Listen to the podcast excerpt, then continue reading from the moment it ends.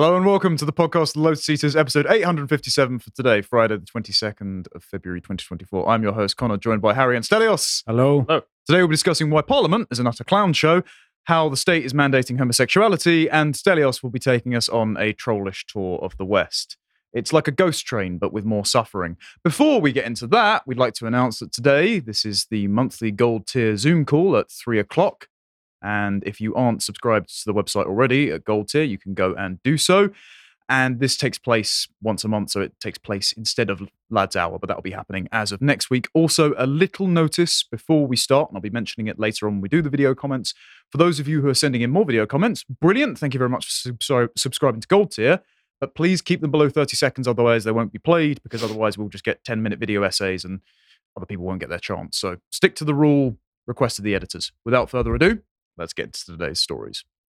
Right, so Parliament is a total joke. This should come as no surprise to anyone that lives in the UK, but for those across the pond, we've got a sizable American audience who aren't quite convinced that the UK is actually worse than the US.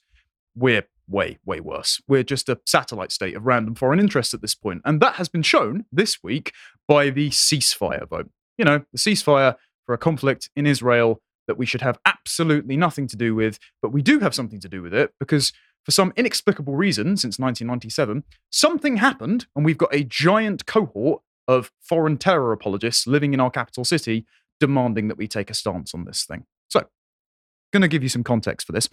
This is Keir Starmer, leader of the Labour Party, and this is now the fifth time that he's changed his and his party's position on Israel, Palestine, and the ceasefire. And this article in the Telegraph was written on Tuesday. This is very prescient because the vote happened on a Wednesday. So, Stephen Flynn, who's the leader of the SNP in Westminster, not to be confused with Humza Yousaf, who hates white people and lives in Scotland and is a leader of the SNP in Scotland, has claimed victory and said that they've given the Labour Party a backbone because the SNP have launched what we call an opposition day. That means that a marginal party is allowed to act as if they are His Majesty's opposition. That's the Labour Party usually. So the SNP get to force a vote on the ceasefire in Gaza because they care more about Gaza than they do about Scotland for some blooming reason. I can tell you the reason. Yeah, I, I imagine it's just a principled stance by Humza Yousaf and certainly not ethnic and racial Mm. and religious solidarity.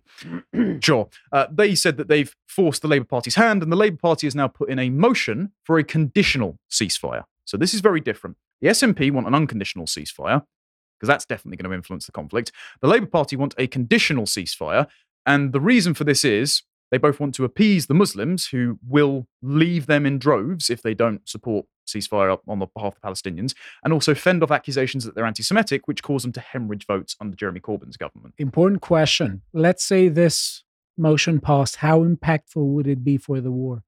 I'm sure the Palestinians are just waiting for Keir Starmer's approval. Absolutely nothing.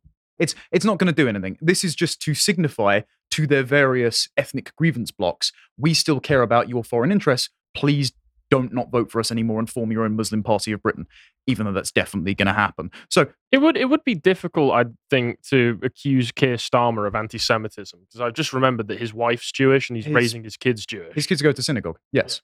But the issue is the Labour Party have active Islamists like Nadia Whittome and hmm. Zara Sultana, and then weird race communists like Diane Abbott and Jeremy Corbyn in their ranks. And so, yes, it's a completely insane party. I agree. yeah, and this, for a bit of context, back in November, they had a similar motion, and Keir Starmer mandated that they vote to abstain. 56 members of his own party and 10 of his front benchers voted against the Labour Party. And so 10 of the front benchers, including our own foe, Jess Phillips, had to resign. So he's looking to amend the Labour Party's reputation by doing a conditional ceasefire and not split the party and therefore split the Labour vote ahead of the next election.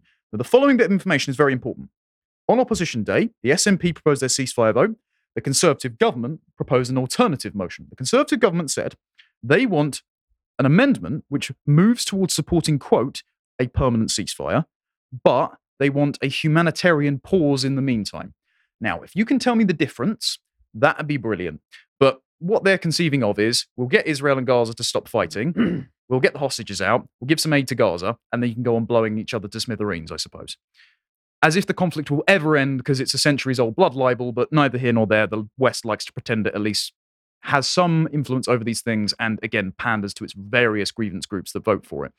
Labour is set to whip its MPs to abstain on the SNP motion, meaning Starmer risks a revolt if his own amendment fails to pass the Commons. So, lot at stake for Labour here. This was on Tuesday. Now, here's the full text of Labour's amendment. We're not going to read through all of it because it's pointless. It's basically a Christmas list for world peace. Again, as you pointed out, what they say has absolutely no bearing on whether or not Israel and Palestine will continue to fight. But they're saying we want to stop Israeli settlement, we want to stop Israeli bombardment, we also want to stop Hamas from killing people, we also want the hostages returned, and we also want them to hold hand and sing peace and love and John Lennon's Imagine from here to the end of time. Unlikely, but again, it's to appease their own constituencies that they've imported. And how much time do they spend doing this? Because if they constantly change the motions they are putting forward, it seems that it was a bit time consuming. How much time did they spend doing it? The Commons debate on the ceasefire was six hours. We'll see the contrast between those who attended that debate versus other more important debates on issues that pertain to the native British population in a side by side photo I mean, a little the, later. The, whole thing is very performative, uh, as far as I can tell, because whenever mo- these motions get put forward, as far as I can tell, Israel just ignores them. If the West says, Israel, please do this, Israel says, that's very nice of you to suggest, but we're going to do what we're going to do anyway. And this is quite an interesting angle. And I think Morgoth raised this a little while ago. It's that this conflict shows that actually collective guilt is alive and well. For example, the West is the only one that seems to believe in not using collective guilt and treating people purely as individuals. Whereas Israel wants to use collective guilt against Palestinians, and Palestinians want to use collective guilt against Israel and the Jews. We are caught in the middle, and we are trying to hold them to sort of liberal, woolly standards when neither of them want to recognize that. And the best example of this is that South Africa has filed the injunction against Israel in the International Court of, of Human Rights. And they're saying that Israel's committing genocide. Meanwhile, Julius Malema, who sings Kill the Boer, and they are actively conducting a genocide against white farmers, is looking to be the head of South Africa in the sort of next year or so. So we're being hoisted by our own standards that no one else in the world is abiding by. So of course they're not going to listen to us. Neither side's going to care. And most of the rest of the world sees the West as a bunch, well, Western leaders as a bunch of suckers. Yeah, quite. Because we're still paying for them, even though they hate us. I'm really glad we're importing these populations, isn't it great? So the controversy amounted because, in order to save the Labour Party's reputation over this vote and to stop an internal revolt, Lindsay Hoyle, who is the Speaker and is a Labour MP, decided to table the Labour Party's amendment on the opposition day. So the SNP get to act as the opposition, but then the actual opposition who are meant to stand down at that time also get their amendment in. And if the Labour Party's amendment was voted on, it renders the SNP's null and void. So he has gone above and beyond to circumvent Parliament's constitutional processes to save the Labour Party's reputation. Because they know they're screwed if they don't appease the Islamists they've imported into the country. Under threat of force, Parliament is overthrowing its constitutional norms to appease a bunch of terrorist sympathizers. That is the actual state of politics in our country. Isn't that just fantastic? So, in this, it talks about a letter that was filed by Tom Goldsmith, the clerk of the House of Commons. And he wrote a letter to Hoyle saying he believed this represented a departure from the long established convention for dealing with such amendments on opposition days. So there is serious discontent, both from elected MPs, as we'll see soon, and all of the administrative staff of the House of Commons saying, well, you clearly just did this to save Labour's reputation under threat of our offices being firebombed by Islamists or being stabbed like Sir David Amess. Still, won't talk about it. So I'm just going to play a little bit from a timestamp here. This was Lindsay Hoyle's opening speech, and uh, he was laughed at by the other MPs, and honestly, quite rightly so, because what he's proposing is absurd. He's clearly running interference for his party. I'm just going to have to scroll back slightly. There we go. We can skip back couple reflects an seconds, John. outdated approach. whi-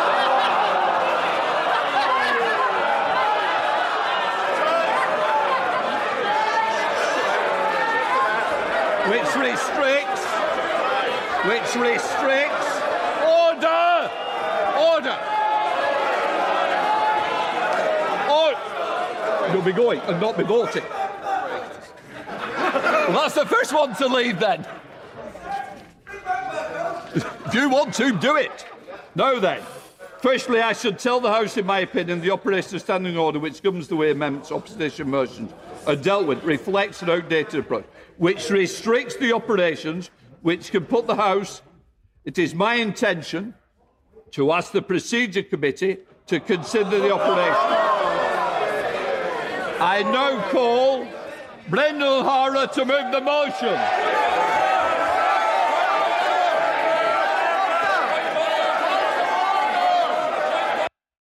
So you know you you said how long did this last for?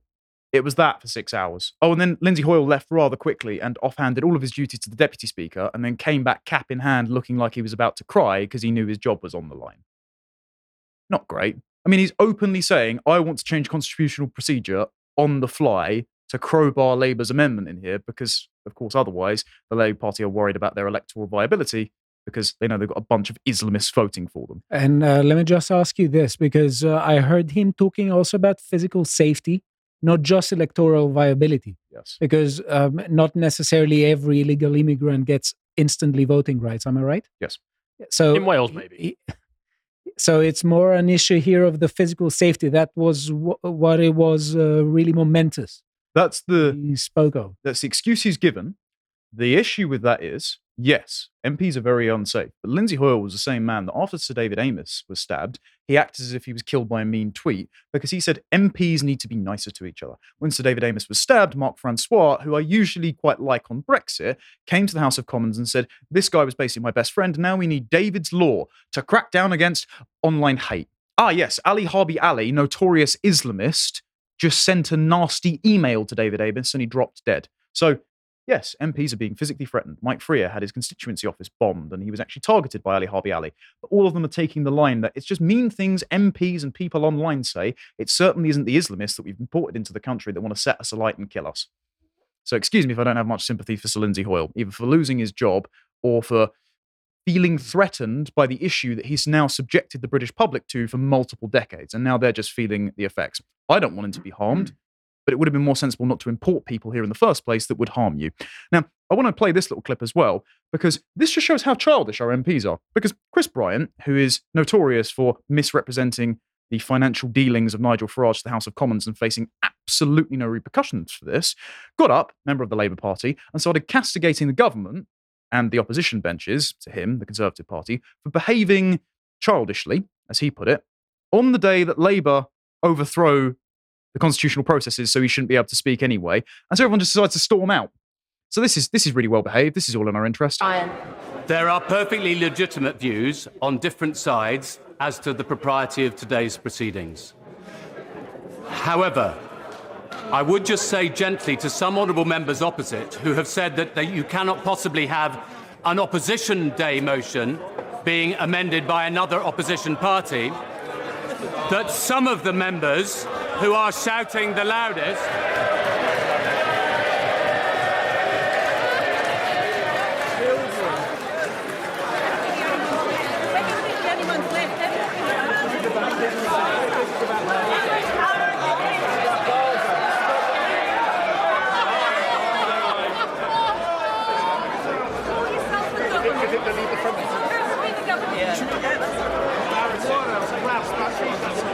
Okay.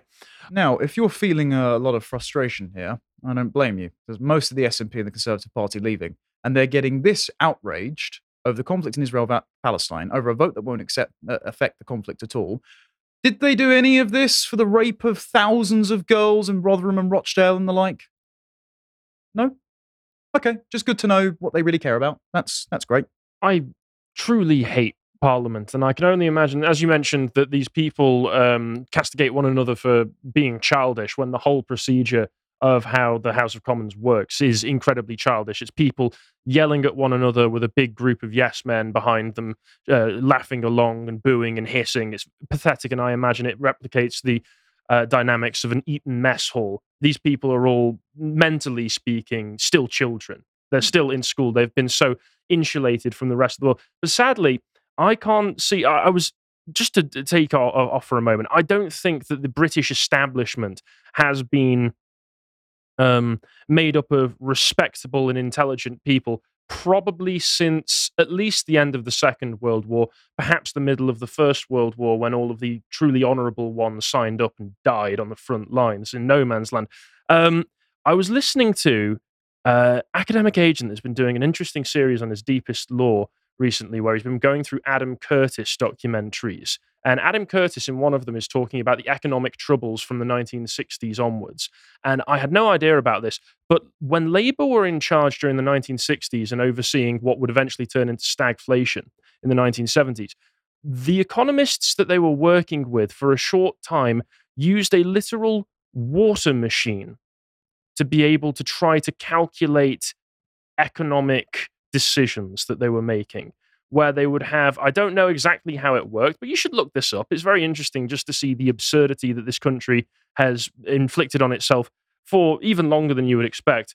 They there was something where they would pour in a certain amount of water and it would cause a certain amount of float things to float over and if it spilled over that was when you knew that the economy was going to have inflation. And this is how our leaders have really been dealing with the country for decades at this point. They might as well. There's a joke in a South Park episode where they go to the st- uh, offices of the Family Guy writers and they find that the Family Guy writers have been uh, calculating their jokes by having seals pick out balls with a uh, with a setup and a punchline. That might as well be how our country has been run for the past 70 years. It's like the octopus predicting who's going to win the FA Cup. You'd actually Yeah. get, on probability, better policies resulting from that. There used to be a criticism of some societies that they were externalizing internal problems to avoid civil war. This seems to be the exact opposite. This seems to be the internalization of external problems. And the question is what kind of society are they actually actively pushing forward? They're actively pushing forward for a society where no one literally works, everyone is constantly protesting about conflicts around the world and uh, England has to do nothing but all, constantly talk about these things in Parliament and just vote for motions that are inconsequential, This is proof positive that diversity is our weakness. This is We just- to- internalizing foreign problems. Well, quite. If you've ever seen Robert Putnam's research in Bowling Alone, the only thing that goes up with increased ethnic and cultural diversity is TV watching because people are at home atomized and protest marches because each different ethnic grievance group wants to use the state as a resource extraction mechanism to redistribute money and privileges to their personal clientele class. This is why Eric Kaufmann in White Shift, very good interview I did with him recently, go and watch, said that if you look at every single non homogenous nation, this is why their infrastructure projects don't go anywhere because they have consultation periods where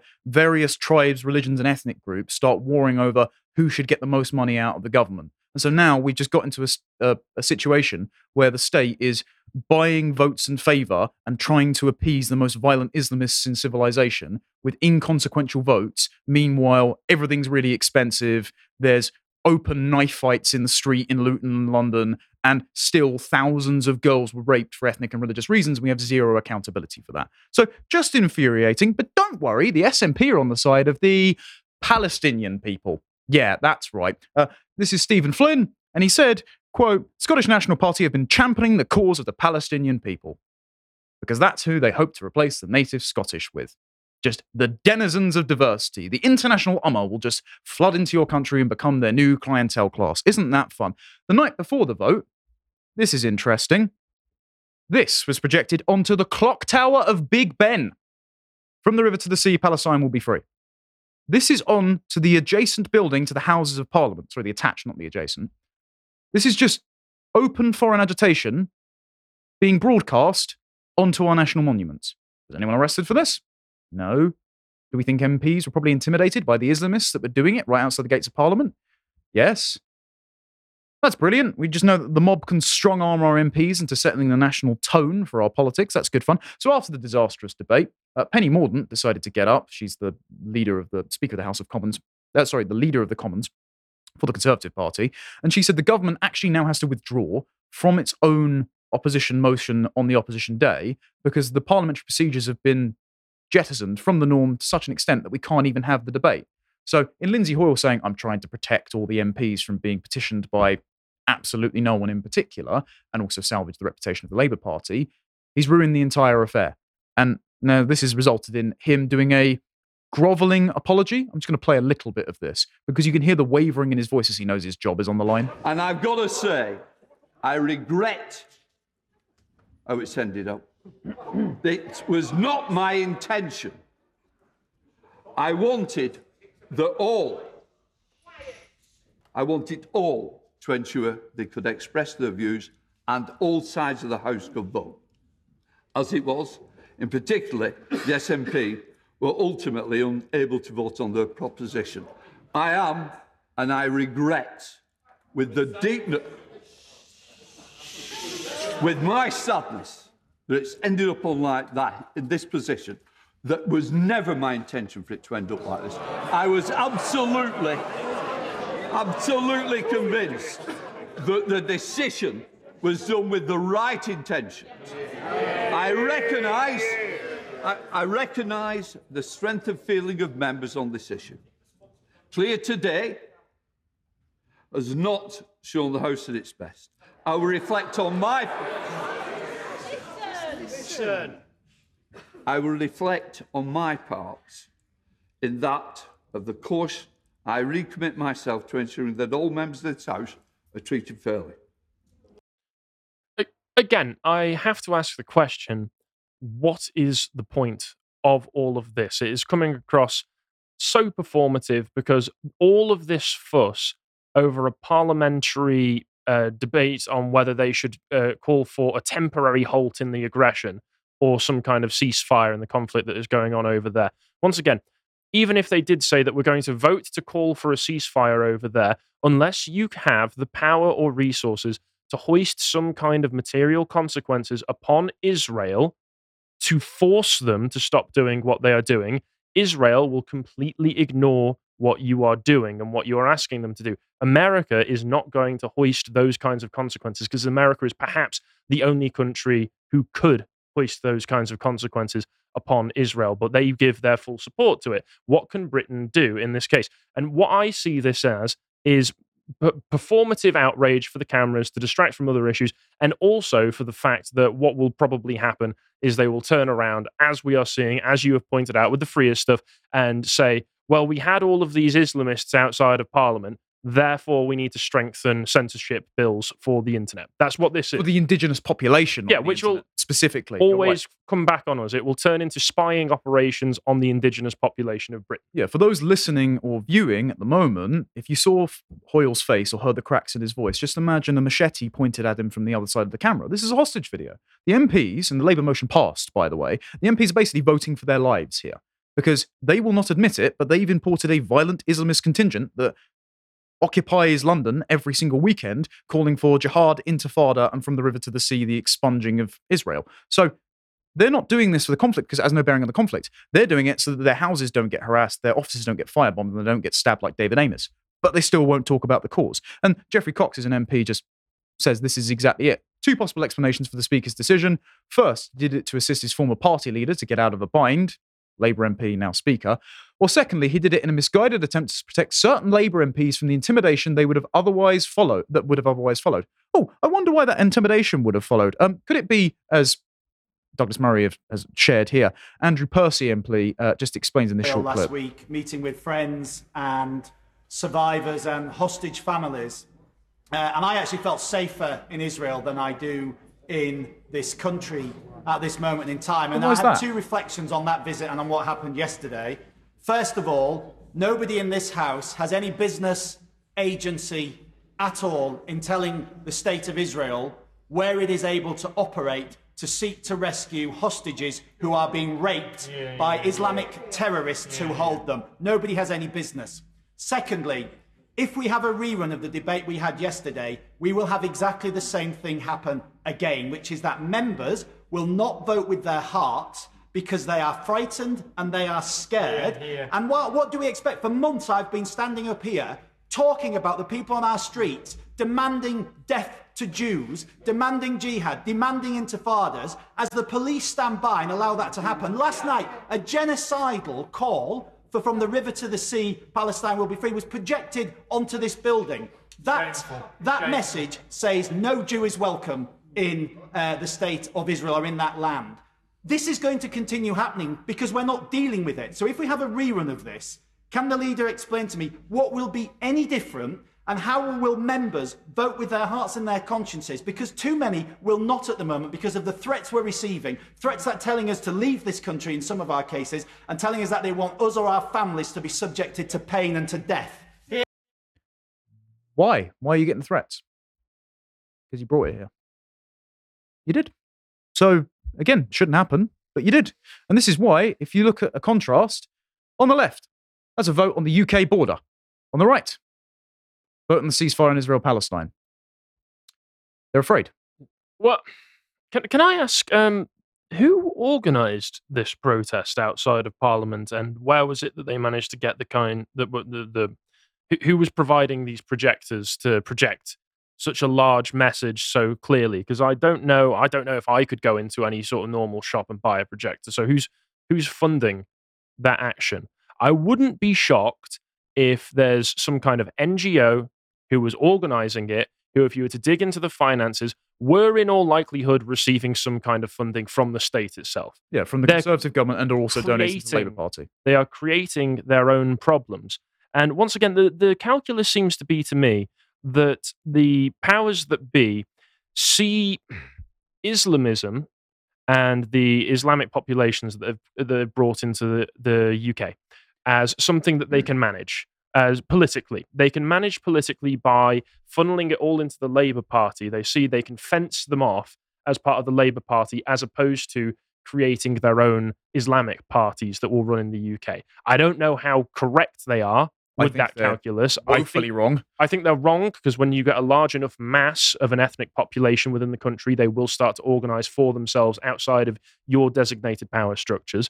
Um, but despite that, the main threat that they get from these people is a physical one rather than at the moment a political one. So they're they're operating off this idea that they can have fenced wall, uh, fenced gardens, um, boarded communities, uh, boarded off communities, so they don't have to deal with those problems. But the white British population are the political threat for them. If we start to organize as a political bloc for our own interests, we're much more of a threat to them and their position within society than the, they perceive these Islamist groups as being, which is why this always gets turned around into domestic spying on the natives.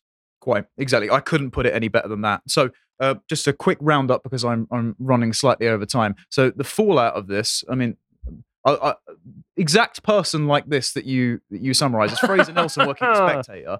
Uh, Fraser saying, "Never have so many MPs feared for their personal safety. If the democratic system is shown to buckle under pressure, they can expect more pressure." Oh, Fraser, um, do you still agree that diversity is our strength? Because this was early uh, early February, and Fraser Nelson um, he admitted to writing this, but he didn't put his name in the byline. He wrote, uh, in London, it's closer to 60% of babies born to immigrant mothers. This has not prompted the country to come apart at the seams. Instead, we have created a multi faith society whose cohesiveness is envied by much of Europe. Ah, yes, I'm sure David Amess is really feeling that in Richmond. Traitor. So, so Fraser Nelson years ago said outright in an interview that if you want to contain popular feeling and populist feeling, all you need to do is say that you're hearing them spout their own rhetoric back at them, and that helps to cool off some of the hotness that we experience. It seems that he's given up even doing that. Really. Yeah. Yeah, well, well, no. In his latest column, that's exactly what it is. It's more containment and then to do nothing. So the fallout of this is SNP leader Stephen Flynn has now called for Lindsay Hoyle to resign and have a no confidence vote in it. Um, now, uh, he, Lindsay Hoyle then had to respond and was very shaky again. And this was day after, as well. this. Yeah, this was also yesterday.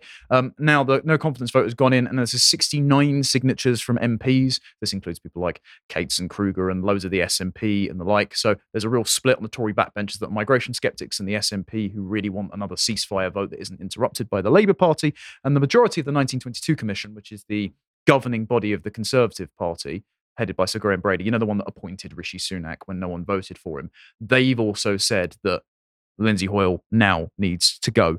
Um, so I just want to finish quickly with the, you should expect more of this under Labour. So Starmer has since denied three times, he's doing his best Apostle Peter impression, that he pressured Lindsay Hoyle today to do anything. Ha! Very interesting. Likewise, Lindsay Hoyle said in his uh, standing up at the uh, in Parliament, saying, "I didn't meet with Sue Gray today." Now, if you don't know who Sue Gray is, for anyone down the line, uh, she was the Whitehall head that did the Partygate investigation that was immediately appointed Keir Starmer's chief of staff, and her son is running in a southeast London seat as an MP at the next election. No corruption whatsoever. And when you say, "Oh, we've got in all these grievance groups to govern us," do you know what Sue Gray wants to do as soon as the Labour Party get in?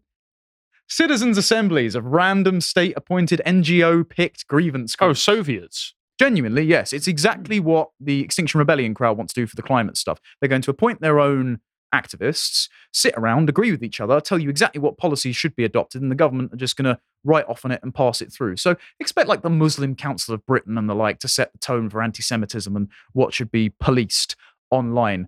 Um, the reason she wanted to do this is because in Northern Ireland, it got abortion and gay marriage passed against the will of the population. So as you can see, Parliament's agenda is now set by threats from Islamists they imported, and they're quaking in their boots and they're petrified. I might humbly suggest that you deport them all and not keep importing them, and stop subjecting the British, as you have for decades, to threats and occupation by this evil foreign force that care more about a war in a foreign land and ethnic and religious interests than the prosperity of their own country. But maybe that just makes me far right. You bigot, you. I know, quite. How- The mouse. Could you? I've got a mouse. Oh, okay. Right Stelios, here, there I we go. caught it I'm a earlier. generous man. Thank you. Yes. So, oh, here we go. A few years ago, no, no, John, I'm going here. A few years ago, there was a man. Some would say a visionary. Some would say a true warrior. Some would say a man with um, a childlike enthusiasm for the future. This man has fought for Ukraine. As he was known as the Ghost of Kiev. He's fought for the IDF. He's um, a true champion for all of us. Uh, Samuel Steen Heidenberg a few years ago gave a speech at the uh, TED Talks where he laid out a plan for the future. He, of course, predi- predicted that the world would end five years hence. He was wrong, but we can assume that everything else that he said was right, like we do with all of the other climate uh, climate alarmists and such. And he laid out a plan for the future of uh, 2070, a glorious future where the state would murder all old people and disabled people to prevent them from being such a um, uh, such a strain on the system, something that Canada, as we know, is already doing. And uh, he also stated something really progressive and groundbreaking, which was that we would have state enforced homosexuality. Now, this was something that he predicted would be in place by 2070. But I'm really grateful, glad to be able to tell you all that we're already there. 2024. So, Sam, thank you for your work, but you were you were being a little bit slow on this, if dare I say conservative, in your thinking of how long it would take to get to state enforced homosexuality. Because already in countries across the world, especially in the West, we're we're getting there. We're basically there. So Lauren Southern, earlier on, uh, two days ago now, posted about new hate crime laws that are being um, implemented as of the fi- uh, 16th of February. So they're already in place in British Columbia, in Canada. Will now make it illegal to try to talk to anyone, uh, talk anyone out of gender transitioning, labeling this as conversion therapy. They've also added a whole new slew of other hate crimes to curb anti-SOGI protests. I was wondering what SOGI was, and I looked into it. Well, in the area of British Columbia, in Canada, they have SOGI education. Ah, sexual orientation, gender identity. Right. Yes. Where you can see here, this is the people giving guidelines to schools, which I would assume are being mandated by the government, where they're talking about talking to students about homophobia and transphobia. Oh, they they've got the And, two uh, spirit yes. in there as well. Do you do you remember where that that came from? For anyone that doesn't remember, Um, some bollocks, I'd imagine. it was invented by Harry Hay in the nineties, but they've adopted it as Oh, if it's. Native American or Native Canadian or whatever the hell they want to say it is. Indigenous Canadians, I believe, is the uh, you, Harry. politically correct term. And they talk about uh, 62% of these students who are definitely real uh, feel unsafe at school. And they have all of this educational resources. Here we can see the map of their current conquests. I assume this is where they're aiming to get to, you know, hopefully before 2070, because we live in the glorious future. Uh, this is what all of our forefathers were fighting for. I know my ancestors were looking forward to this day. And I decided to look into the documents that she was sharing, where she got them from, because she posted them under here, and you can find them in our uh, links down below. These are the Prosecution Service guidelines from British Columbia, their Crown Counsel policy manual that lays out a few things. So they codify within the legal guidelines ideas of intersectionality and of post colonial, anti colonial theories.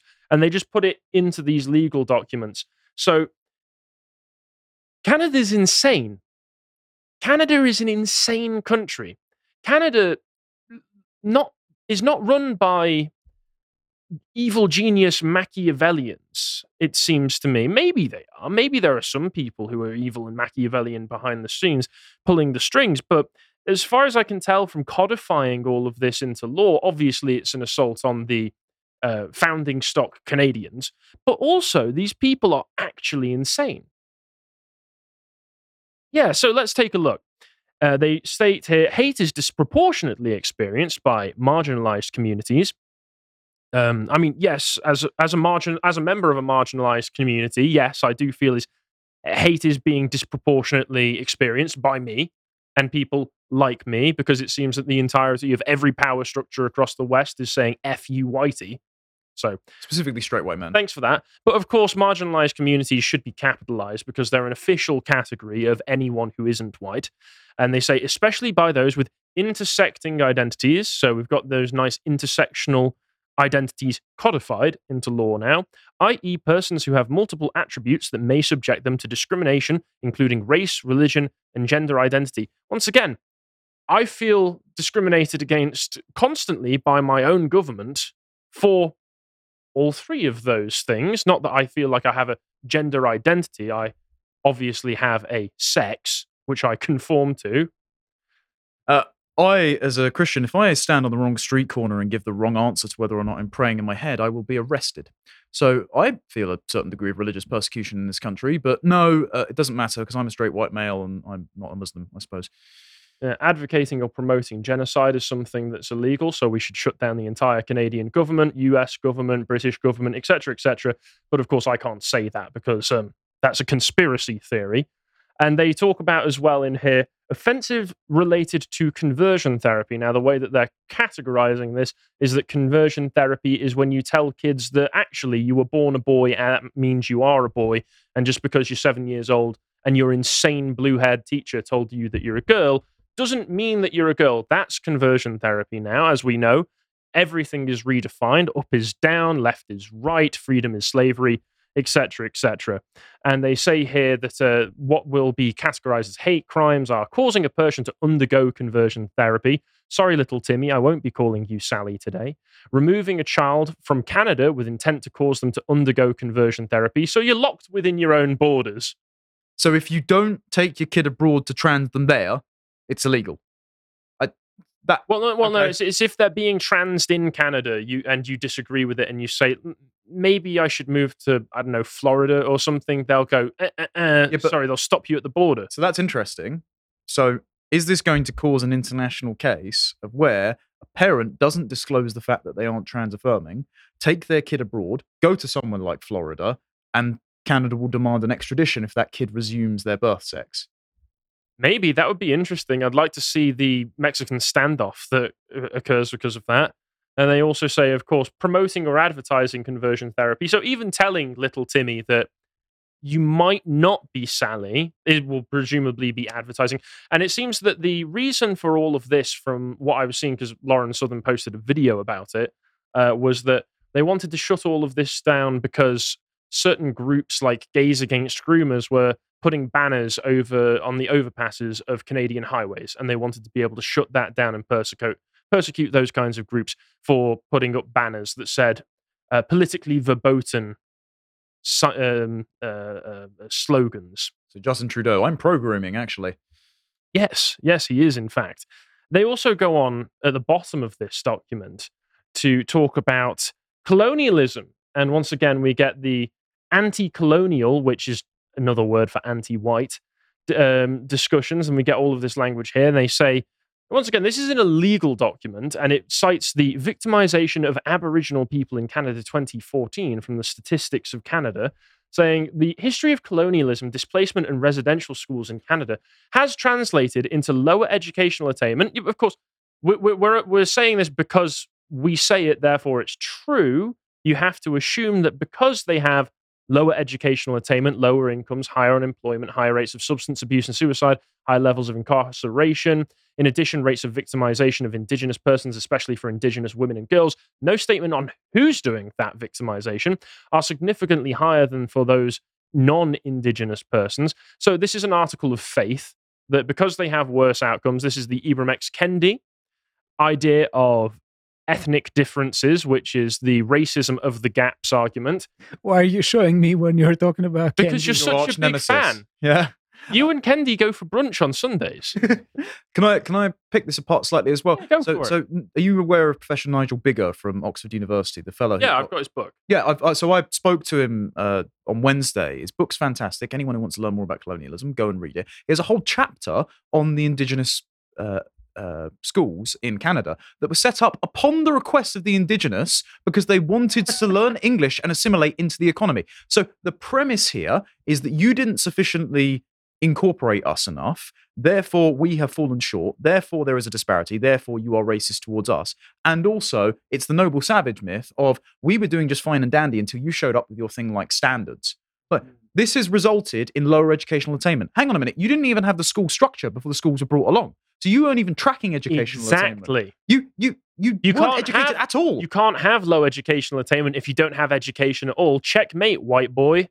So this is all just grievance politics. It- uh, it- it's it's historical revisionism, but it's written into Canadian law. So sorry, Canadians. And we have this beautiful paragraph at the end laying out exactly how crimes against people who aren't white are just worse by the very nature of them, saying crimes against indigenous persons, including hate crimes and indigenous victims groups and communities, are underreported. uh, Citation needed. Uh, I mean, you can't really cite that though, can you? If they're underreported, you're going to need to, well, uh, just assume. Trust me, bro. Well, there's more crimes than we're getting reported. How do you know that? Well, because they're not being reported. Fantastic circular logic.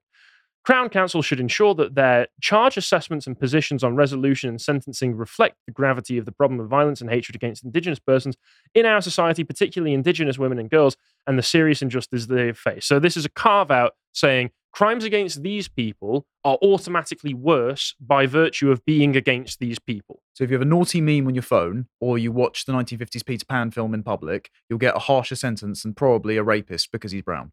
And of course, there's no mention of the burning down of Christian churches, Hundreds of those I- have been in sourced Canada. probably off of the back of this kind of rhetoric being bandied about and the kind of rhetoric that you're talking about with these um, indigenous schools that were set up because people have been told over and over again this was basically genocide against you.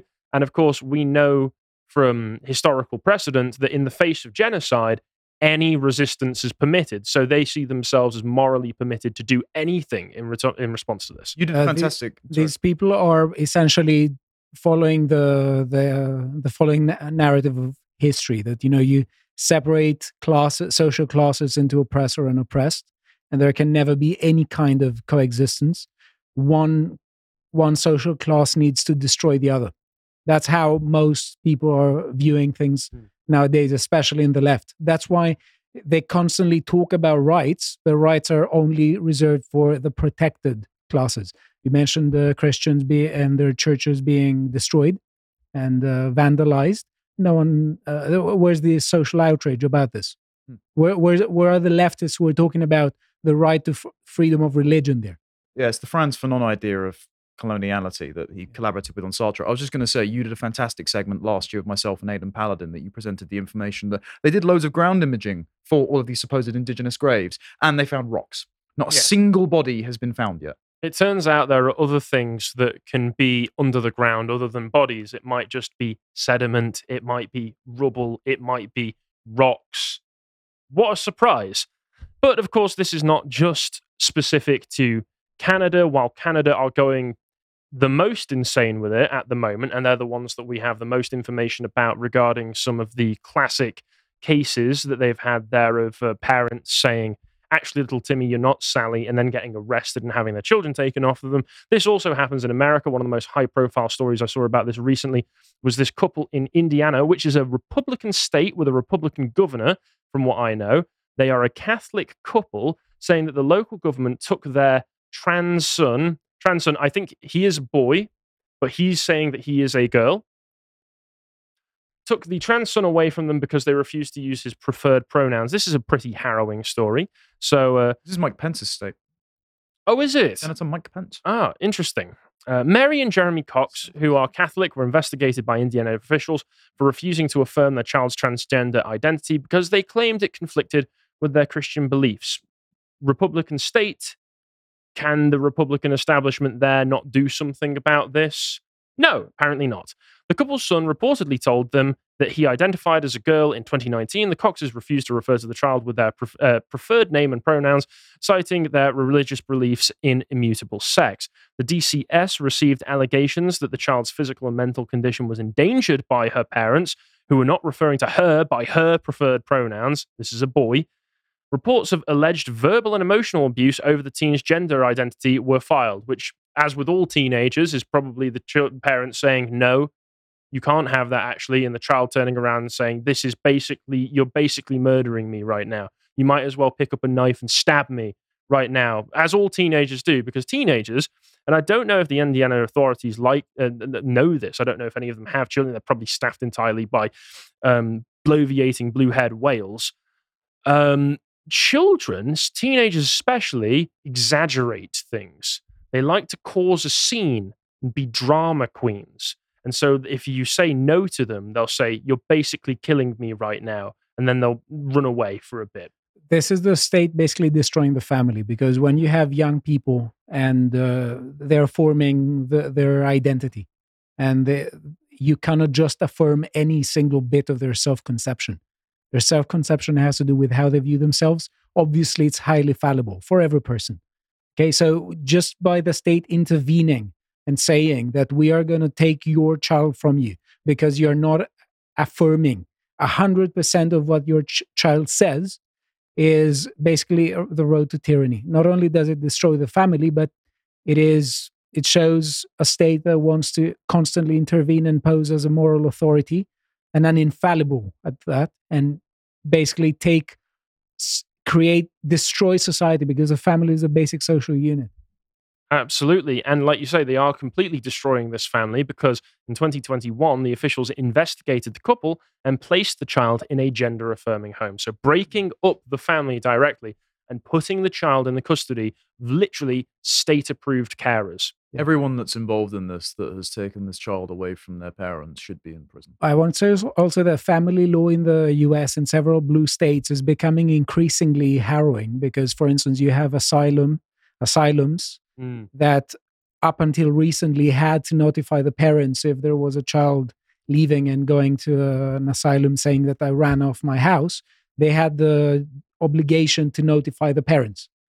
Because exactly what you say because themselves as sanctuary what are the chances that you know the child has is just you know being dramatic. Or, or as dramatic even, as even now they have said the exact else. opposite that you know they don't have to do this because the presumption is a presumption of guilt when it comes to mm-hmm. parents. There's no presumption of innocence. There's presumption of guilt. If you don't affirm your identity the identity of your child the self-conception you're treated as a guilty person absolutely and uh, uh, once again, for Indiana officials, uh, another favorite pastime of children and teenagers is lying. Children are not perfect, impeccable angels who are spotless in their behavior and manners. Children like to lie to get what they want. And in fact, by doing this, of course, the, the main victim here, as well as the parents, is this teenager who is being led down a road, being put into a situation where, like you say, finding his own identity, struggling with that, especially in today's atmosphere when these kids are being presented with so many varying options for things that are incredibly unhealthy for them. And then that is basically a cry for the parents to erect boundaries, to be able to put them right and give them correct morals and cor- a correct understanding of the world. Whereas the state is just playing into this fantasy idea that you can be whatever you want and you don't have to have any consequences. So long it. as you support me politically, which is going to be incredibly damaging for every child who suffers under this. And uh, finishing off this article, upon completing the state investigation, Indiana Department of Child Services reportedly determined the allegations of abuse against Mary and Jeremy were unsubstantiated. So they looked into it and said, they're not abusive parents. All they've done is said no to this kid. But the state still argued the disagreement over gender identity was distressing to the child, so they don't get the kid back. The Court of Appeals has also upheld the removal, and it might be going to the Supreme Court now. So if this does end up going to the Supreme Court, I can only hope that um, what's her name? Diversity Hire. Diversity Hire. That's her name. Uh, Brown Jackson. Yeah, that was it. Um, she's going to get you know 50 paragraphs of warbling, nonsensical non sequiturs. And um, uh, Clarence is just Clarence Thomas is going to adult human female. yeah, yeah, Clarence, Yeah. Clarence Thomas is just going to post The tragedy is she's also going to get around a million dollars to write that Yes. Yes. Clown World. And on to the last bit here, just to really solidify state enforced homosexuality is going way too far. You know, I could take a little bit of state enforced gayness, but this is ridiculous. This is something that I find uh, completely sickening, completely inhuman. Uh, it's um, an NHS trust, and it's only one NHS trust right now, but it might carry on to the rest of them saying that trans women's milk is as good as breast milk. This is a lie. This is a lie. This is enabling a paedophile's fetish. Yes. Yes, it is. In a letter to campaigners, the University of Sussex Hospitals NHS Trust, the USHT, said that the milk produced by trans women after taking a combination of drugs is comparable to that produced by uh, produced following the birth of a baby. It, it's not. No, it's not. Women's women's bodies respond to the saliva of a baby to produce the antibodies in the milk that the baby needs. This is why breast milk is usually best for a child. Like there's a 10 point IQ gap usually bet- on average between breast milk and formula fed kids. And you are not a woman. You are lactating clearly for sexual pleasure in the mouth of a baby. I think you should be in prison to anyone that does this. I agree. The Hospital Trust, which runs Royal Sussex County Hospital, Worthing Hospital, and the Royal Alexandra Children's Hospital, among others, was also the first in Britain to use the term chest feeding in place of breastfeeding. So these guys are real pioneers. These guys are really pioneering that 2070 future, the, the uh, paradigm shift that we're all experiencing right now. They uh, pioneered that chest feeding term because it's considered by some to be more inclusive to paedophiles. Within its guidance were assertions about the ability of trans women to produce milk for a baby. These were the subject of a complaint last year by the Children of Transitioners, an organization founded by a woman whose father transitioned in an effort to produce advice for children in a similar situation. Because, of course, it's quite unusual and distressing for children to turn around one day and go, Dad's mum now. That's when we talk about providing a stable environment for children and stable boundaries, that is doing the exact opposite. In an August 2023 response, the hospital defended its claims, referring to five scientific papers dating back to 1977, so cutting edge research here, guys, and pointed to the World Health Organization, a neutral institution. Uh, their guidance and overwhelming evidence, quote, that human milk, not women's breast milk, but human milk, which sounds like a dirty euphemism, is better for a baby than formula milk. Well, we know that breast milk is, yes, but breast milk tends to only come from about 50% of the population. It also references a 2022 study that found that milk testosterone concentrations were under 1% with no observable side effects in the babies. Telegraph points out here that the study only lasted for five months and had no long term data included in it. So that's great. A drug is required to lactate, this article continues, such as dom, um, domperidone, which is often prescribed to women struggling to breastfeed and helps to stimulate the production of prolactin, a separate hormone that tells the body to produce milk. Domperidone is known by the brand name Mol- uh, Motilium, which was not intended for this, but is prescribed off label by doctors, despite the manufacturer, Janssen, itself recommending against it because of possible side effects to a baby's heart. And this is the more technical reason why you wouldn't want to do something like this, which is that it could cause trouble to the child. But of course, there are a number of other ethical, moral, uh, and common sense, plain reasoning reasons that we've already gone over as to why this is wrong, and also that that kick in the gut that you get when your disgust response really gets set off by something. I know with their non-existent brains, leftists don't really get a gut response telling them that something is disgusting, but to anybody who is a human being, you should. You should look at this and say this is disgusting. But carrying on, the patient leaflet for Motilium, Motilium says small amounts have been detected in brain milk. Motilium may cause unwanted side effects affecting the heart in a breastfed baby. It should be used during breastfeeding only if your physician or considers this clearly necessary.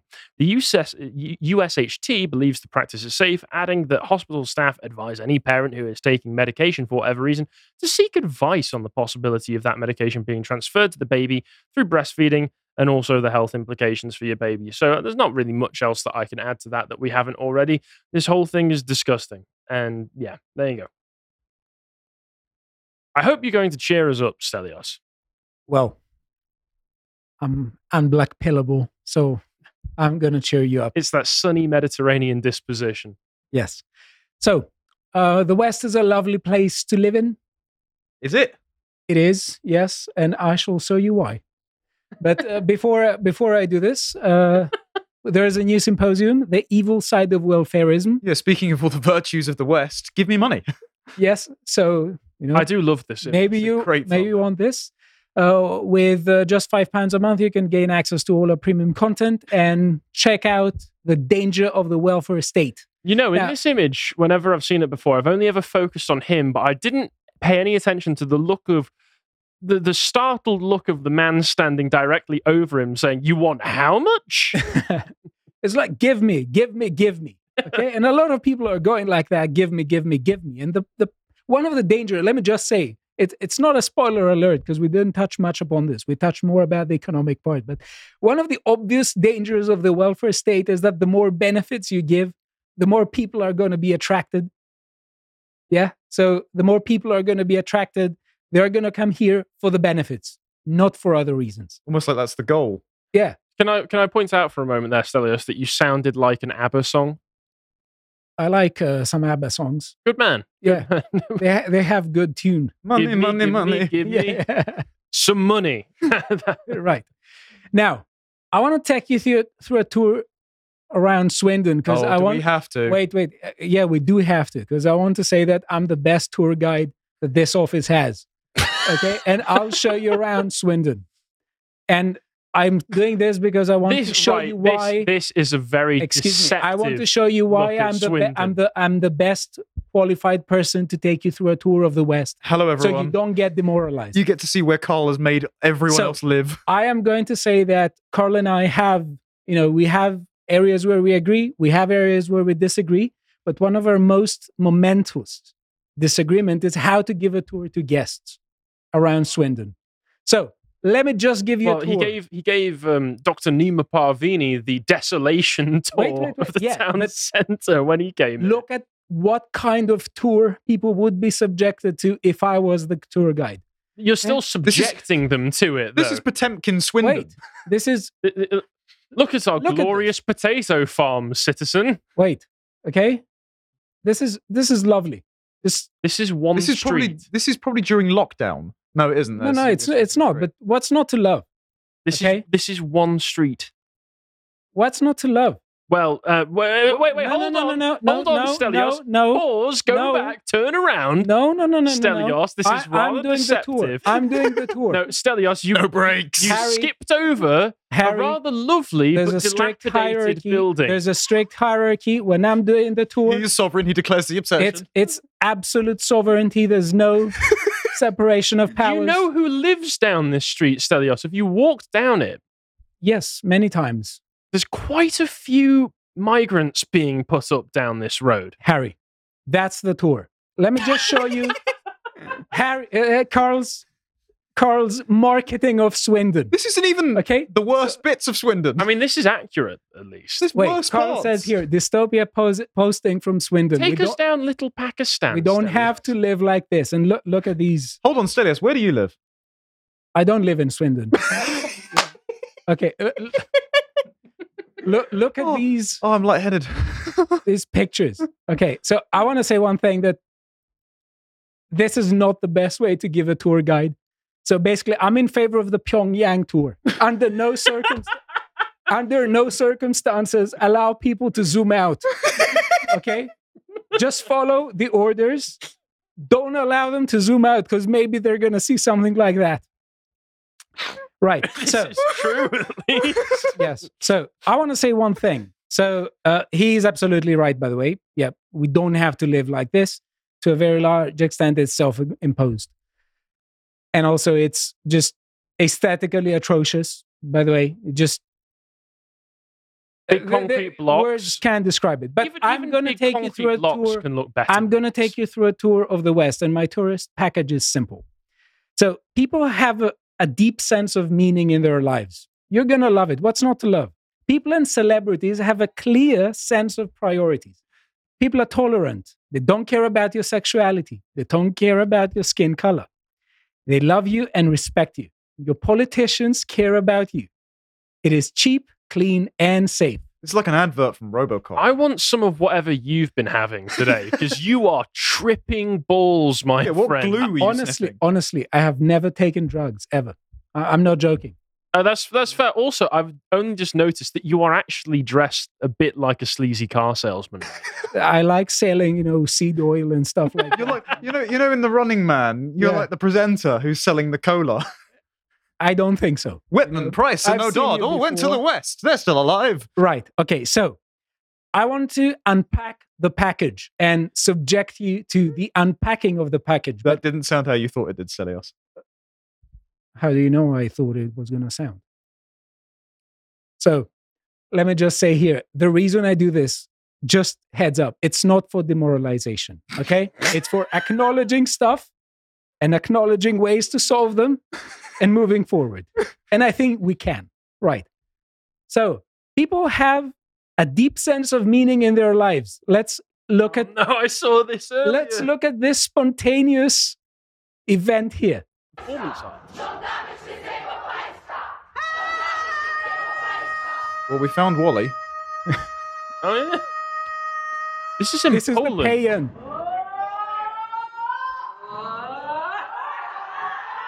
I can only assume this is an ancient Polish pagan ritual. It's Where's a way. Rory? i- you, you see, it may be, it may be, because you know you, you can't apply Western perspective when you constantly say, you know, uh, all these are people. Maybe it has rich meaning behind it. Yeah, maybe. Yeah. So people know how to spend their time. Okay, let's look at this guy over here. What on earth are you? Assume is- the position.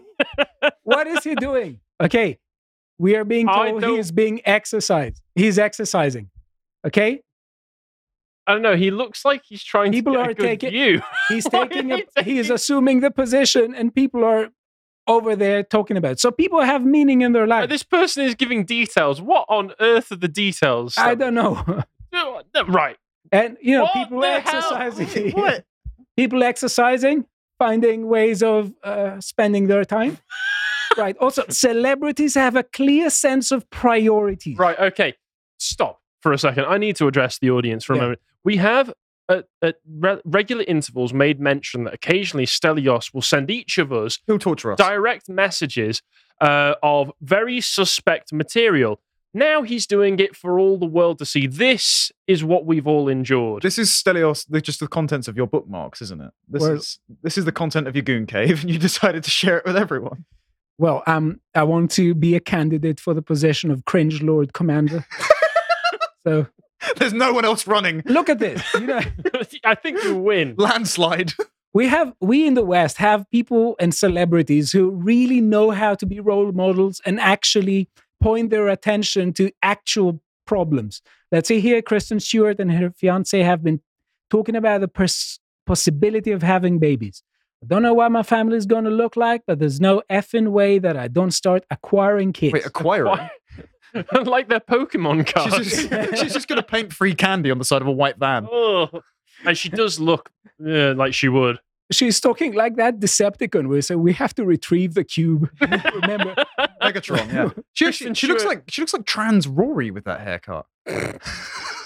well, Rory often dresses like this in the Yeah, office he as well. yeah. she she may be a good role model. Please, let's not go down the way where we're talking about how memes can be used Also, to sorry, create. that, that None of you know How- what we're wearing below the desk. That, that underwear, like, it doesn't even look comfortable. It looks like what Gandhi was wearing.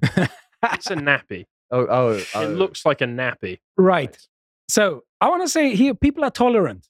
Okay, the mentality according to which anything, anyone who const- who disagrees with me and deviates from my position to the slightest is a cancerous tissue in society is a thing of the past. Okay, Europe has had some bad decades, some bad centuries. The people don't think like that anyway, and also the U- people in the U.S. don't think this way. Let's look at this. Look, look at this Uh, person, doctor. Dr. Dr. Kristopher Wells, the Canadian Research Chair for the Public Understanding of Sexual and Gender Minority Youth. Sexual youth. Well, he says calls for political neutrality are a far right dog whistle akin to all lives matter. Based. All right. what okay. kind of yeah. community do residents want to live in? No such now is your political chance to neutrality. denounce, to denounce this hate and send a message of love. Okay, people love each other. Okay, they're not intolerant. This man especially loves children. So Stelios, you give your full, uh, full-throated support to this. To what? This. Specify. Be specific.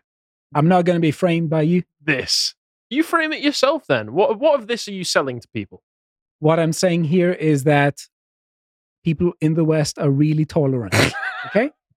Now, uh, people don't Agreed, don't care about other people's sexuality. No one cares. Everyone just wants to be left alone. Yeah. You see here down, I think, is that Regent Street? Uh, yes. Maybe, yeah. Yeah. So everyone wants to be left alone. And This is uh, the uh, minding my own business flag, clearly. yeah, here also we see this because, you know, maybe some people when they walk, they just look down so they don't step on filth, which is uh, an increasing problem in the West. which is an increasing problem, as I will show you. oh, and we will we will focus on it from a philosophical angle as well as a geo navigational one right we see here just people want to be left alone okay it's just real tolerance love whatever uh, people love you and respect you let's look at what is going on here there's someone cleaning he's cleaning he for those who are not listening we're watching at a video of someone collecting trash I see what's going throwing on. Throwing them on a bin, people taking them out of it and just throwing it out So what? because what they want to make a statement about it. no, no. I think what we're seeing here is that this boy um, gets a sense of purpose out of cleaning, and these women, these diverse women, don't want him to lose that sense of purpose. They don't want him to lose his direction in life. So they're actually helping. Yes, they're helping because they really know that in life, if you don't work, you don't have a purpose. So they want to keep him working. Well, this is yeah, this is exactly the economic prosperity being brought by mass migration. They've created a job here. Yeah. I've just realized this is a perfect visual metaphor for the New Deal. What do you mean? Say more. You just you just do work for no reason. Oh yes. yeah, was it where they were tearing down pavements and roads and then they were and then they build them again. Yeah, them? you got to keep people busy, right? Okay. Exactly, because you need to cultivate the virtues. Yeah, okay? well- you need to cultivate the virtue of productivity. You want productive classes around the world. Not just that, he's got to generate revenues that can be taxed, and then it can go and pay for their social housing. GDP goes Oh up. my god, you're right. Where else will they live? This says so much about society. Sorry, audio listener. Yeah, yeah, yeah. right. And I want to say also something. Your politicians really care about you. Politicians here in the West, they care about you. Um, they constantly follow the minute details of every particular case. Let's look at Irish Minister for Justice Helen McEntee. I'm not not going to be that cruel and expose you to the whole video. She is being confronted by a journalist who's talking about a Congolese invader who committed a string of sexual crimes but was not deported. She constantly says, no comment, no comment, no comment. So I think this qualifies as caring for the population. Oh yeah, just like Gillian Keegan, the education secretary, who, when asked about the Clapham alkali attacker, um, whatever his name, the Afghan legal entrant, said that his migration status was not relevant. I'm glad you're so attentive to these issues. Yeah. Well, and let's go to the other bit the issue of cleanliness. Okay. We can be exposed here to several pictures here. You see, very clean roads. People are just safe. They are in conditions where they can, let's say, live the good life. They are in conditions where, for instance, they may think that they have no future, and uh, this is not necessarily a good thing The rainbow steps are pristine, though. the rainbow steps. Yeah, it shows again a clear sign of there's also civic a rainbow uh, sweater there. It also adds to the idea that people have the correct priorities and they just want to be left alone. Yeah, but cleanliness and all these things are not an issue. But let me just say one thing here. Is that a man in booty shorts? Okay, you, we we all know It's America. we all know Tucker went to Russia and he was talking about the Moscow subway. I'm willing, I don't know whether a Carl, a Kremlin Carl or a Kremlin Stelios took him around, but I'm willing to bet someone who thinks more like me about tour guides showed him around. Yeah, that being said, though, like most of Moscow's subway stations are probably going to be better than London's because Yeah.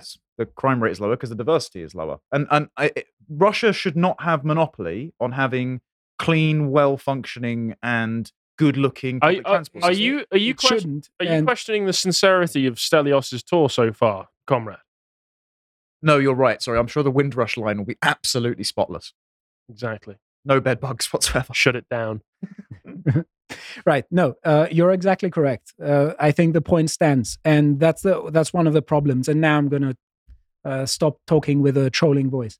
Uh, we don't have to live like this. A lot of people in western countries don't have to live like this. So whatever people say about this the Tu- tucker is showing moscow subway station it uh, has already been they need to take with a pinch of salt from both sides. But i'm going to focus on the leftist side okay and i'm going to say one thing so let's just show a, a, Real a real real road here here is fleet street how does this sound familiar yeah, it's not the one in Uh, London. yeah okay let's just I wouldn't get a haircut down there. l- look at look at how inviting it is L- just look Oh, prosperous. Yeah, rich. look at how clean it is Do you know that's one of the uh, the law firms along there that work on behalf of the migrants? well Oh, everything's that's no closed here surprise. Uh, Isn't there also a, like a gentleman's club hidden there? well there are several stuff Oh, no, there there's- and there's several the- stuff lying around There's the gay sauna that's Yeah. around the back That's Pete's And- Is that where. Tories go to? you can see here yeah. you can see here several uh, filthy things here. I remember they were consistently trying to build that remix club. Uh, Yeah. And, and then, you know, they had all the flags outside of it and Yeah. such. And it was in a constant state of being built. And then they stopped building it and it's empty. Yeah, and the point is that this also, is, that shop next to it, that blue one, I don't think that's there. well, not now. whatever's the case, the point is that the only thing that this thing's in this thing invites is people going there and literally littering. And what I want to say about filth, because that's the major issue. Okay, filth is affecting the discourse I mean, yeah. both domestically and globally. Wait, this is the street you showed me that turd. yeah, He probably showed it to you as and well, it's not didn't just he? one. It's not just one. I'm showing you. Filth is something that actually affects the discourse. Hmm. And people, both domestically and abroad, and when I mean domestically, I mean also this studio uh, and abroad, everyone is talking about filth now after, after Tucker's uh, showing of Moscow. And let me just say one thing.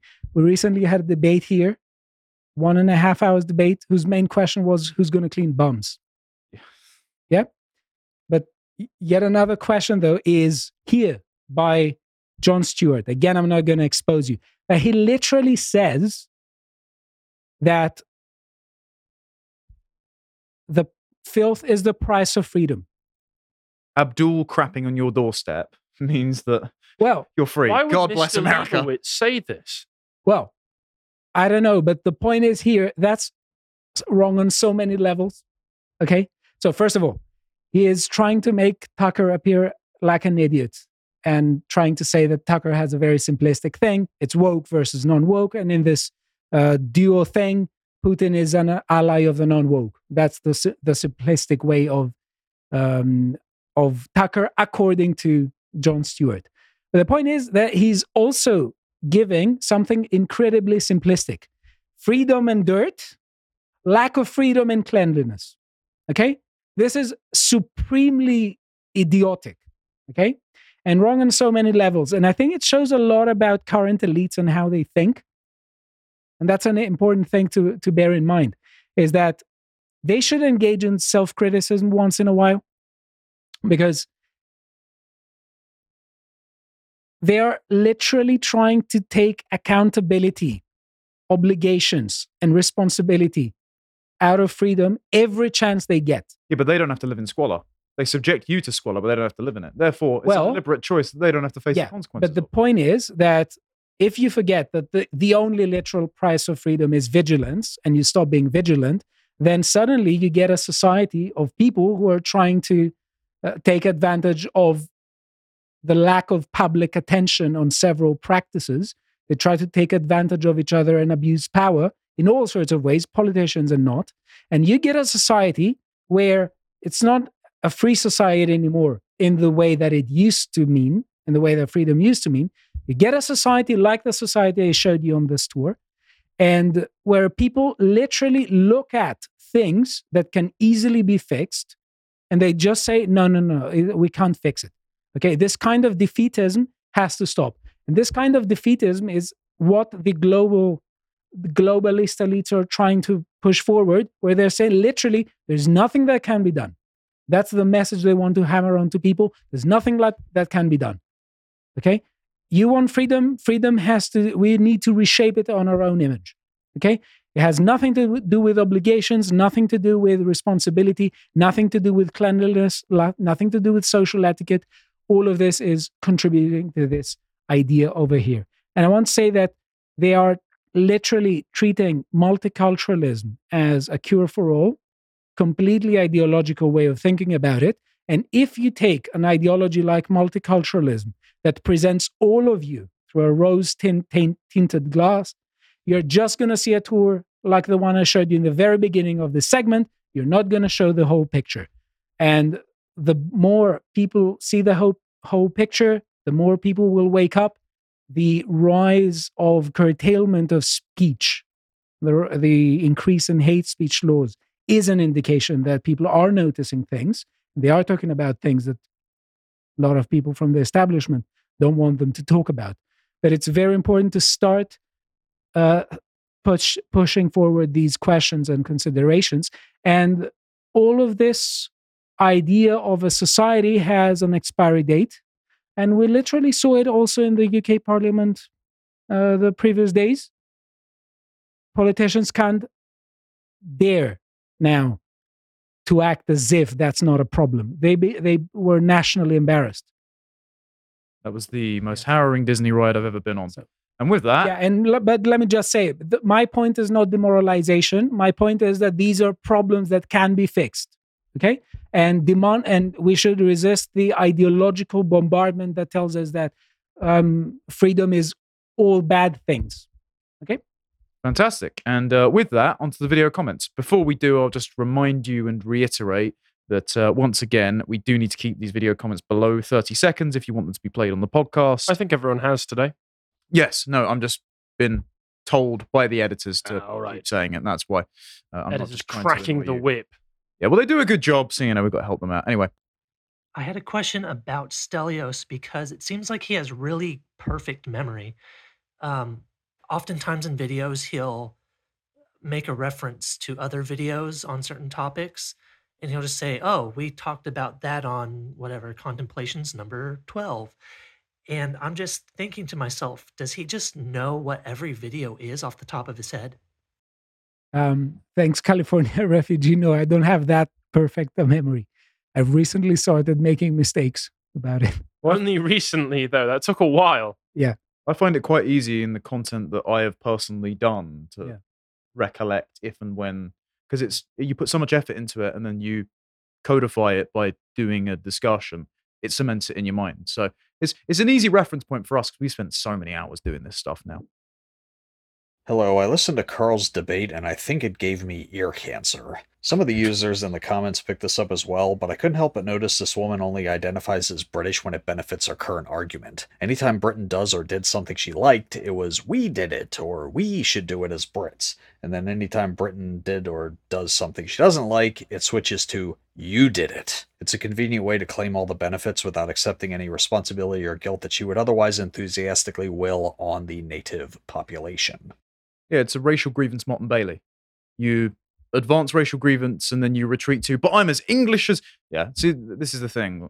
I, but I, I don't think Narinder, and I know people that know her because of the TV circuit, I don't think Narinder's basically bright enough to deliberately deploy that tactic. I think she's just quite dim, right? She's just she just is. And I think this stems quite a lot from her personal insecurity as not being accepted because she's brown. Because people do accept her. People just find her fundamentally annoying if she's advocating for interests against the native British, at whose behest her parents and grandparents immigrated over to belong to. So, um, one quick thing though, I will say, I know Daisy and the team have put out a survey for future debates and that. Please, because you guys are paying supporters that can comment on the website, do comment on if you want this sort of special one-off episode in future because we do have a couple of people in mind that we've had spats with over Twitter that might be worth having discussions with. Uh, it's also useful to hold people who have the ear of power more than us at times to account. So if you want to see that, do tell us because you're our paying supporters. If not, we'll listen to you.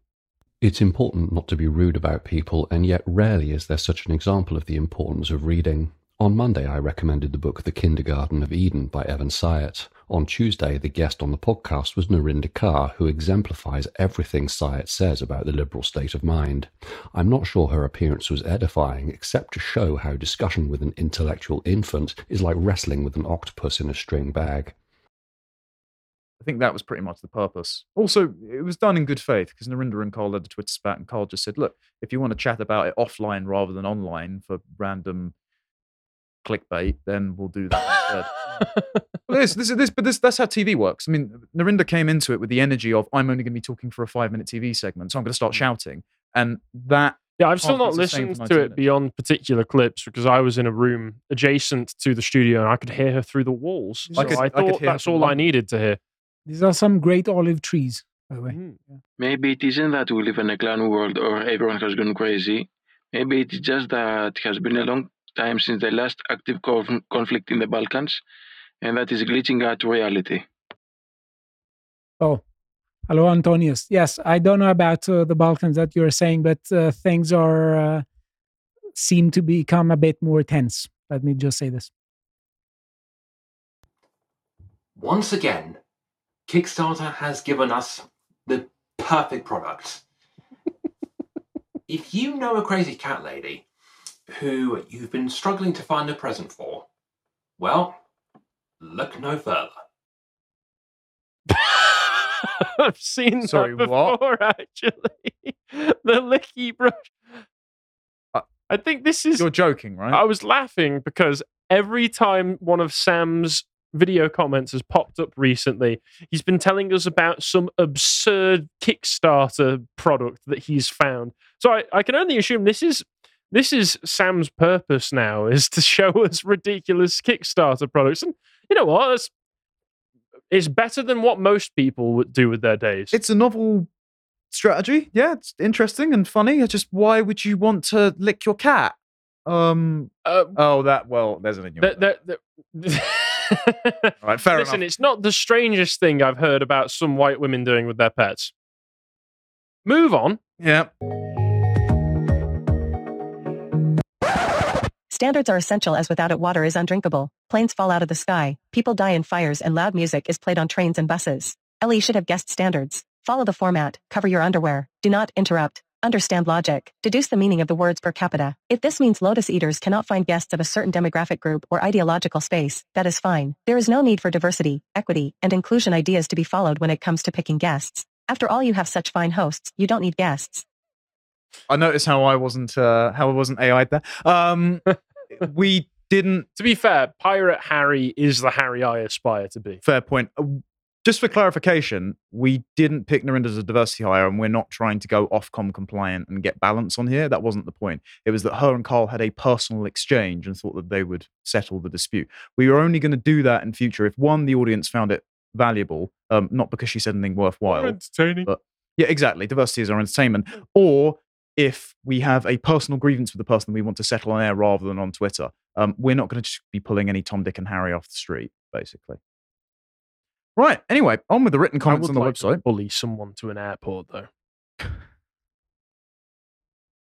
so they deport themselves. I got the implication, Yeah. yes. Uh, Kobe, the Gaza thing in Europe is not about Gaza, it's about local Muslims asserting dominance. Well, exactly. After October the 7th, they decided to do a public prayer outside Downing Street. Just a flex. They're allowed to do this. They shouldn't be. Uh, Brian Tomlinson, Labour's nose is being rubbed in diversity, and they're so scared that they want police protection. Mm, Quite. Sophie Liv, this is stupid. This is trying to vote that Russia stops its assault on Ukraine. We don't get to her saying what Russia does or Israel. How stupid are you? Sure, it would be nice if we could just vote China shouldn't invade Taiwan, and for some magical reason they listen, but are these people retarded? Well, uh, I am no clinician, but I don't think that most MPs have a very strong grasp on grasp on intelligence. I'm trying to think, like, what what is it that England and Britain could do to try to materially deter Israel? And they could they could threaten the the financial support that we send them on an annual basis, we could threaten to. I don't think we. away. I don't think we actually do any direct um, foreign aid. We I do a lot of trade arrangements. We don't do direct. Like we don't just pay Israel. I believe we might pay them a certain sum. It's not the billions that America sends, but if we did, if we did, and we said we'll take that away, I'm almost certain that America would go fine. We'll make up for the difference. Quite. I was going to say that. And also, the only other leverage we possibly would have over any country really is that I think we're the fourth largest donor to the United Nations, where they're having a lot of these disputes. Mm. So you would think that we would be able to flex some sort of financial slash soft power. But of course, the United Nations is itself an instrument of global homogenization, um, homo emphasized there. So I don't think they're going to clean up anything anytime soon. Uh, just a couple more from my bit. North FC Zuma. Hoyle is a disgra- disgrace to Lancastrians. When he's choosing between the English and foreign interests, he's effectively pe- picking foreign interests. That was quite funny. So Desmond Swayne shouted during the thing, bring back Bercow. I mean, no. John Bercow was a prior speaker, for anyone who doesn't know, who deliberately frustrated Brexit. And when he left Parliament, he did his family crest as a celebration to diversity and had the rainbow flag in it. No, not any better. That's, li- th- th- I mean, that's like saying, "Oh God, this this stage three cancer sucks. Bring back stage two. Matt, the entire point of equality law is to prevent the natives organising their own interests. yes. Right, I thought I'd just finish with that one because that's very good. Harry. All right, I'll read some of mine. Omar Awad says, worse than lying or seeking attention, children are gullible. This is an excellent point. If you tell a four year old that an adult male human is called an aubergine or, uh, or liking pink means that you are a girl, they have no frame of reference to know otherwise. Yeah, because when they're that age, they're still getting their understanding of the world around them. So, yeah, you can tell them anything and they'll believe you because what reason do they, what evidence do they have? What experience do they have to go off to prove otherwise? You know the people verifying they are trans are using the most leading questions to get the result that they want. This is pure evil. I agree absolutely. And Omar carries on saying, there is no such thing as men and women because gender roles are a social construct, but also any child exhibiting preferences traditionally of the opposite sex or trans. It's not about the child, it's about superseding the authority of the family by any means necessary. And that's building off the point that you were making, Stelios, that this is about breaking up families because the state can act as a, gu- a parent or guardian and exercise all authority and control. And I saw, I forget who it was, somebody made a point the other day, which uh, I saw some people arguing over, but I've got to say that it seemed rather compelling, which was that there's this idea of teenage rebellion. That teenagers want to rebel against their parents, and it's a naturally rebellious period where they don't conform. But somebody pointed out, well, what they're actually tend to be doing is conforming to the expectations that larger society outside of their parents puts on them, rather than if their parents are pushing them in one direction, what their parents are saying. So they're still incredibly conformist. They're just rebelling only against their parents, but conforming to the much greater authority and power of the media establishment, the political establishment, the cultural establishment, um, telling them what to believe. Because you do get um, culturally approved non-conformity and rebellious movements. That's what, I And mean, that's what unfortunately- punk rock was in the 1970s. Sadly, unfortunately not just the family that is being destroyed but education as well because the whole the whole point of education is to tell people that you don't know enough you need to learn more okay Yeah, I'm not sending my kids to a skate school, state school. Screw that. Yeah. Chance Bell says, Hello from Canada. BC is our California. They are constantly pumping out genuinely schizophrenic shit lib policies. Remember that when the BC government recommended glory holes for safe social distancing sex? That's not a joke. I'd forgotten about that, but thank you for acting as our cultural memory here on the podcast of Lotus Eaters because I needed, I needed to remember that. Harry and memory hold that one. Chance Bell again says, My aunt was in residential schools. Unfortunately, she died in 2015. She told me horror stories. There are truths to the abuse that went on in Canadian residential schools. The mass graves hoax is absolutely mythical, though. Absolutely, I'm sure that there would have been. The question that you need to ask then is, how does that abuse compare to abuse that you would find in any other typical public school that people would go to? And uh, I would be interested to know the answer to that. Is it more? Is it comparable? It was it racially and ethnically motivated? Because that would be the real question: is not whether abuse went on. All abuse that goes on in schools is terrible, but in this case, given the accusations that are being thrown, what was the reason for that abuse? But let's go on to yours. right anne e Mo- moss stelios is absolutely correct broken window is a thing great point and very funny i think maybe this be a, this may be about the debenhams building that i've said it's like the building where the expendables were fighting mel gibson in expendables it's just horrendous. It looks like the hive that all the vampires crawl out from in I Am Legend. Citizen Philosopher Detroit. Is this a Stelios SHIT posting again segment? My absolute favorite. Bre- uh, Monopoly. Brian Tomlinson, breaking news. Massive bomb blast in Swindon town centre. Reports say it has caused 20 million pounds worth of improvements. Uh, we do not endorse nor condone that statement, but it is very funny.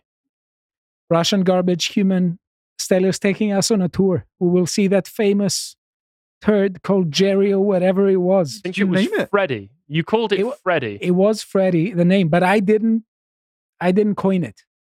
Okay? Oh, you know what we should oh, you were do? cribbing it off of I somebody heard. else. I heard someone calling it Freddy. Who did you hear calling the turd Freddy?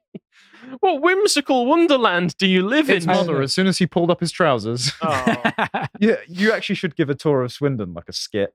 It would be great premium Well, content. Yeah, uh, actually, that- Andrew Cooper trolling Stelios is best Stelios. Thank you, Andrew.